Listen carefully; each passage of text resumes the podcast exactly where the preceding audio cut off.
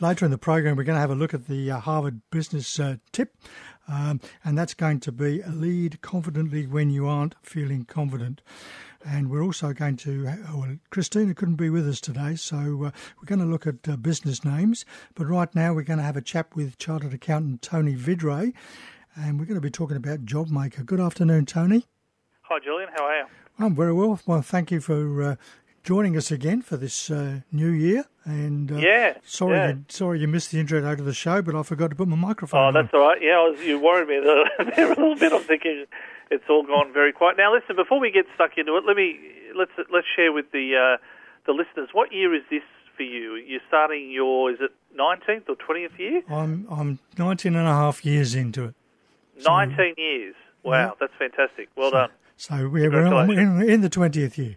Yeah, you're into the 20. Well done. Okay, well, happy anniversary. That's, that's great. Thank Wonderful. you. So we job makers. So these job uh, words keep popping up. job keepers going, job makers coming.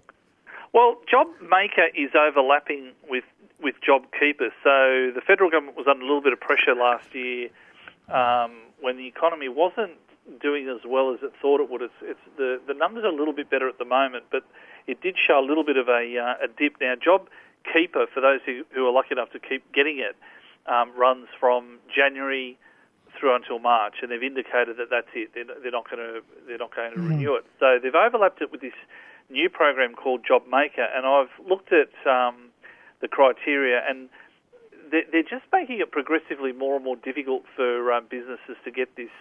Um, to get these, um, you know, oh, I don't like calling them handouts, but support. We'll call them the um, support. When when the first JobKeeper came out, it was relatively easy to get. They made that they set the bar very low. They wanted as many businesses as they could to survive, and so they set it lower. But then, as people were starting to receive the money, and um, they they just raised the bar. This one is really really hard to get, and it's it's um, one of the things that you you can't get JobMaker if you're receiving JobKeeper. So if there's an overlap, that's it. You can't you can't receive this um, at all. So those who are on job, what I'm finding is those people who are not qualifying for JobKeeper are now turning their attention um, to this job maker. But one of the things, I mean, you've got to meet all the, all the usual criteria of having an ABN and being in business and registered and all this sort of stuff. But one of the things that they've also made as a criteria this time around is that you can't have any late returns in the last two years, GST mm. or income tax. That is going to be a really interesting one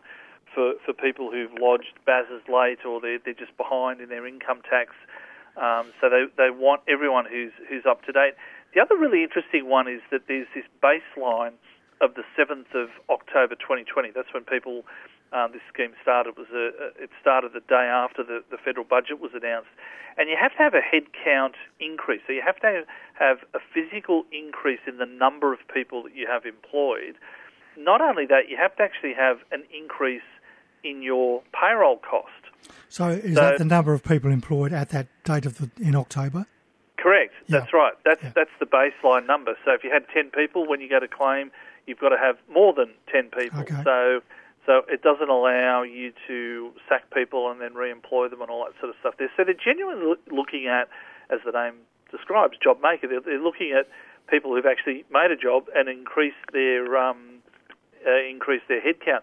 But what is also interesting is that you can't even muck around with your pay. You can't sort of, you know, I will just drop the the payroll for the, you know, the people who own the business and and put people on because they look at the dollar value as well. So there's a baseline payroll cost, and you actually have to have a higher payroll cost at the time that you um, that you go and claim it. So they're making it quite they're making it quite difficult, and this is it, uh, the, the, new person also has to be employed after the 7th of October 2020. There are age limits, so you may have heard this in the in the press. They'll criticise because um, it really only applies for people up to age 35. So there's a bit of sort of age mm, mm. discrimination being bandied around. They have to work at least 20 hours a week. But not only that, the people you're employing must have come off some sort of Centrelink allowance. They must have received job seeker, youth allowance, or some sort of um, parenting payment. So mm-hmm. they're, trying to get people off the um, the public welfare system and into the into the private sector. Um, but the one that really intrigues me is that you can't employ one of your family. so okay. there's any relative of the um, of the of the owner of the business um, doesn't um, doesn't qualify. So it's it's a lot harder to get this one than the previous JobKeeper and JobSeeker. Mm, I imagine. And uh, while we're talking JobKeeper, there uh, we've got an interesting one of uh, some businesses returning their JobKeeper money. Yeah, yeah. This is, and there's one that's quite hot off the press, and I forgot it on the printer, so I'll try and call it up while we're uh, while we're talking. Um, some large corporates um, got a little bit of attack of the guilt, and um, so an organisation called Super Retail Group who owns um, Supercheap Auto, um, Rebel Sports, um, boating, camping, and fishing. They they've announced a decision that they're going to return a whopping 1.7 million dollars in JobKeeper that they received back to the tax office because their group posted a sales increase of 23% in the six months to the end of December. So they had a bit of a corporate conscience and thought, well, we're, we're actually doing quite well. We don't need it. Um, and so um, so they've returned it. Wow, that's uh, yeah. well, while we're talking about that, let's look at the other side of it. And there are people who are probably uh, not doing the right thing, and the tax office is uh, able to uh, monitor a lot of things. And uh, yeah, there was that. Just, uh, be, just before we get to just before yeah. we get to that one, sorry, just before yeah. we get off this JobKeeper one, what was announced that I just called up on the screen now? It was, it's hot off the press as of today. The Labor Party has actually asked um, for an inquiry for the Auditor General to do an inquiry into JobKeeper because, um, quite rightly, they are annoyed at some of these large companies, and I think Harvey Norman is in their sights, where they also reported an increase in their sales, but they also noticed um, that a lot of the senior executives paid themselves bonuses. Mm. So they, they don't want a situation where some of this JobKeeper money is being paid um, to the um, to the senior um, executives. Not a good look. So so that'll be an interesting one when um, when that um, review is finalised. We'll put that on the list to talk about as well. And also, they reported, the, I think it was the Labor Party reported last week that uh, some companies were even putting dead people on their uh, books. Yeah, this yeah this one kind of blew up in their face. They, there was a Freedom of Information report that said there was there was just under six thousand investigations that have been conducted by the ATO. So they they put a flag up for um, some claims that were that looked um, ineligible, looked a bit dodgy, and some people had actually tried to make, and the word is tried. They tried to make claims for people who were dead, fictitious, all this sort of stuff. But I can proudly report that the system is robust. It works the way that it's supposed to work. Mm. And what the tax office did was they they they caught it before any payments were being made. So.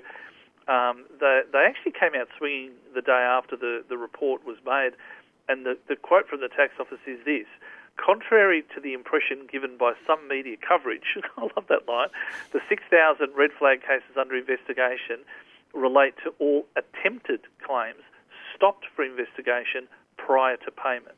Mm. So, so the system works well. And even when it was announced, I thought, how could you have JobKeeper payments made for, for, for dead people and all this sort of stuff when the whole system is run by tax file numbers and Mm. single touch payroll? So, so they were quite robust in the way that they set up their their um, parameters. That, that all of a sudden, if you don't if you don't have an employee as at the 12th of March, and then all of a sudden you've got one, that was a flag to say, hang on, what's going on? You were, if if all the same people were being paid before March that are being paid now, they were supposed to get JobKeeper. But if all of a sudden all these new people jumped in, that was an absolute red flag um, to put a target on your back where the tax office were uh, were going to have a look at. And quite frankly, I, th- I think they they should prosecute some of these people who've tried to um, who've had a go and tried to do um, to do the wrong thing. But the system worked the way it was supposed to. It was flagged. And um, they've confirmed no money was, was paid out to these people. Which, which all goes to show that really the uh, the tax office has got their finger on everything with little red flags coming up that you really can't get away with anything. I, I actually said this to quite a few people last year. As much as you might want to feel sorry for for accountants Mm. who had, um, I mean, we were swamped last year um, having to administer JobKeeper. The, the people that I really felt sorry for were the IT people in the tax office having to write all of these programs in the background in no time flat. You know, to try and to try and a come up with a system where people could be paid, but also write the you know the the um, the scripts to, to stop fraudulent claims. I mean, Mm. they they would they would have been flat out last year. So so credit where credit's due. They've, they've done a um, a terrific job to make sure that public money didn't um, get handed out um, fraudulently. Great. Well, thanks for your time, uh, Tony. We'll uh, have a chat next month. Tony Vidray there from AV Chartered Accountants, helping us to look at those uh, situations. Job maker, job keeper. Uh, Christina won't be with us today, so uh, I've picked up uh, a quick subject to have a chat about, and that is your business name. What's in a name? Business names can catch you out. And the reason is that some people just don't understand business names. When you when you register a business name and you register it through ASIC, you are really doing it by, because of the law. The law says that they uh, you have to register a business name if it's anything other than your own personal name, um, so that customers can know who's behind the name. The important thing to know is that you don't own that name. Just because you registered the name doesn't mean to say you have ownership of the name. Um, so when you're going to register a business name, you're going to start a new business name. First thing you want to do is check the ASIC website to see whether anybody is already using that name, because obviously, if someone is using that name, you can't use it. But the next step is the important one, and that is to go to uh, trademark to ipaustralia.gov.au trade for trademarks and see if anybody has registered the trademark because when someone registers the trademark, they do have ownership of that name. And uh, I've been teaching people for years and years about business names, um, and I always t- tell them to go through these steps. Make sure you check out the trademark before you register the business name. One woman who sat in my seminars a few years ago registered a business name she had the uh, the shop front all uh, painted up. She had her motor vehicles covered in the name, and uh, a, beautiful website. Started trading, and six months later, she received an email from a, a lawyer saying, "Please stop using that name. Our client has the trademark for it." And uh, she had to stop using the name, register a new business name, repaint her motor vehicle and, and, and building and of course keep her customers informed that now her business name was a different name. So uh, you know that can be a real challenge, and especially if you um, go against uh, some of the trademarks of some of the big companies. And a, a year ago there was a case where uh, a woman had a very small home type business, home business. She called it Style Style IKEA because she was selling products that uh, transformed the uh, IKEA furniture. She registered the business name, she started trading, she started turning over, then she tried to do the trademark. And once she registered the, tried to register the trademark, IKEA then found out and told her to stop using that name uh, because it had the word IKEA in it. And uh, I never heard the outcome to that. I, I don't know whether she did stop using it, but uh, I noticed that her website's not there anymore, so I presume that IKEA won and that she had to uh, um, change her business name. So that's the first two steps. The first one is to check ASIC and see whether the name is available. Check trademarks and see whether there's a trademark. Then these days we need to check the domain name and see whether the domain name is available and I would recommend that would be a .com or a .com.au or both. Um, the, a lot of the other sub uh, um, uh, .nets and so forth are not necessarily the best ones to go because people tend to focus on those two main ones. But the other thing you don't want to do is if someone's got a business name or a, or a domain name similar to yours, if you start putting uh, full stops in there or underscores, it just confuses your customers. So if your domain name is not available, then think about changing the the business name again.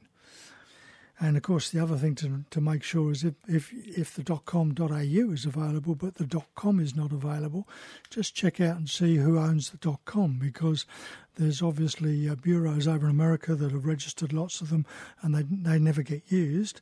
But one of my customers once had a .com.au.